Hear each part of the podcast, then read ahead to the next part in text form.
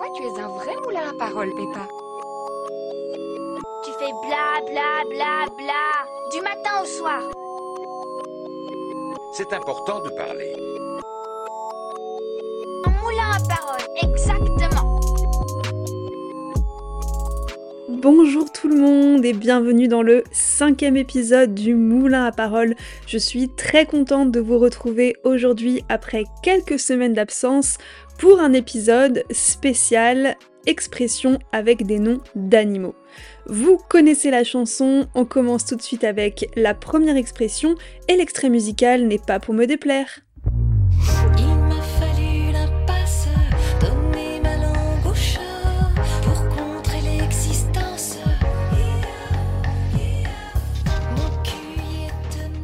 Si au détour d'un quiz de culture générale, je vous pose une colle, vous risquez bien de donner votre langue au chat, c'est-à-dire de renoncer à chercher la solution. En 1676, la locution jeter sa langue au chien apparaît dans une lettre de Monsieur de Sévigné à sa fille, et cette expression a le même sens que donner sa langue au chat. Donc, pour comprendre l'expression donner sa langue au chat, il faut revenir sur cette dernière. À l'époque, et aujourd'hui encore, ça peut arriver, on donne les restes de sa nourriture aux chiens. Leur jeter notre langue revient donc à abandonner l'organe de la parole qui n'a plus d'utilité puisqu'on ne dira jamais la solution. On renonce à chercher la réponse à la question. Et du chien, on est passé au chat. Une explication possible nous vient de l'écrivaine George Sand, qui parlait de mettre quelque chose dans l'oreille du chat, à savoir lui confier quelque chose qui devait rester secret. Le chat savait beaucoup de choses mais ne pouvait révéler les secrets qui lui étaient confiés. L'expression donner sa langue au chat serait donc un mélange de jeter sa langue devenue inutile, la jeter au chien, mais la confier au chat car il sait garder un secret. D'ailleurs, que dit-on à quelqu'un à qui on confie un secret? On lui dit de tenir sa langue. N'hésitez donc pas à donner votre langue au chat, il n'y a pas de honte à ça, et il saura garder tous vos petits secrets. Bailler au corneille, non. Ce n'est pas endormir une cage à oiseaux remplie de tourterelles insomniaques gênés par des serins et des cailles au raisin. J'espère que mon podcast ne vous fait pas bailler au corneille. Bailler au corneille, regarder en l'air, rester sans rien faire, s'ennuyer. Mais moi aussi, je pensais que bailler au corneille, euh, ça voulait dire bailler, B-A accent circonflexe, I-2-L-E-R, de manière extrêmement intense. Mais en fait, bailler dans l'expression, ça s'écrit B-A-Y-E-R. Et ce verbe signifie au XIIe siècle ouvrir tout grand. C'est de là d'ailleurs que vient l'expression bouche bée. Quant au mot corneille, il désigne l'oiseau, le volatile, mais à l'époque il désignait aussi un objet insignifiant. Il y avait d'ailleurs une expression, voler pour corneille, qui exprimait le fait de chasser un gibier sans valeur. Donc l'usage du mot corneille dans l'expression, elle renforce l'image de futilité.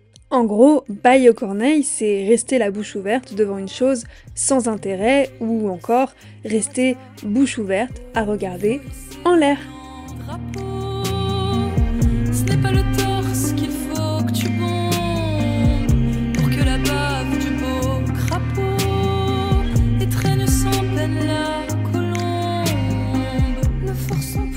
La bave du crapaud n'atteint pas la blanche colombe. On dirait une morale des fables de La Fontaine. Mais qu'est-ce que ça peut bien vouloir dire?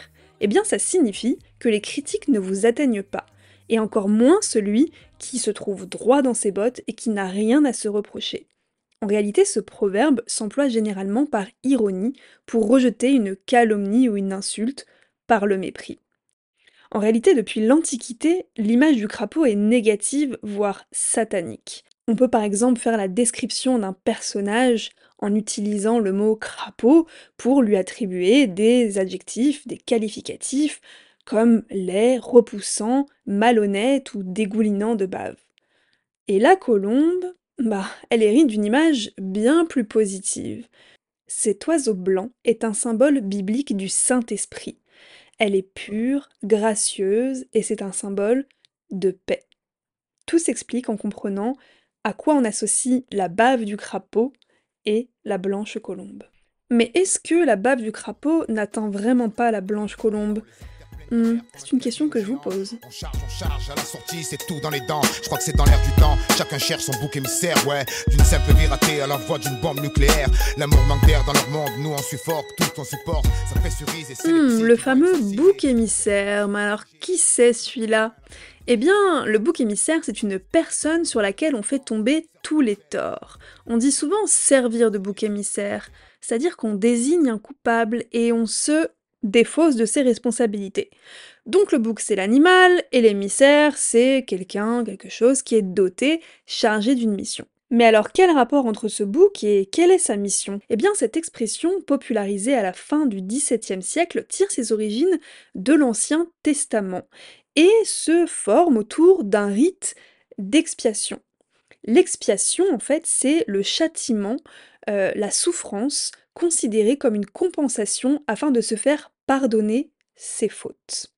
Et on retrouve une petite histoire dans l'Ancien Testament où un prêtre euh, euh, d'Israël, euh, pour laver les péchés de son peuple, met en place un rite d'expiation à l'aide d'un bouc domestique, qu'il va donc tirer au sort, et en fait il le charge des fautes de l'assemblée d'Israël en posant ses mains sur la tête de l'animal, et ensuite il est sacrifié, envoyé dans le désert d'Azazel, qui était un démon antique de l'époque. Et du coup, ce rituel a donné son nom au phénomène du bouc émissaire. Vous êtes des animaux. Vous êtes des animaux. Vous êtes des animaux. Cet épisode 5 touche à sa fin. Merci beaucoup d'avoir été avec nous aujourd'hui. J'espère que ça vous a plu et que vous avez appris 2-3 trucs sympas. Je vous dis à très très vite et en attendant, prenez soin de vous. Bisous Vous êtes des animaux.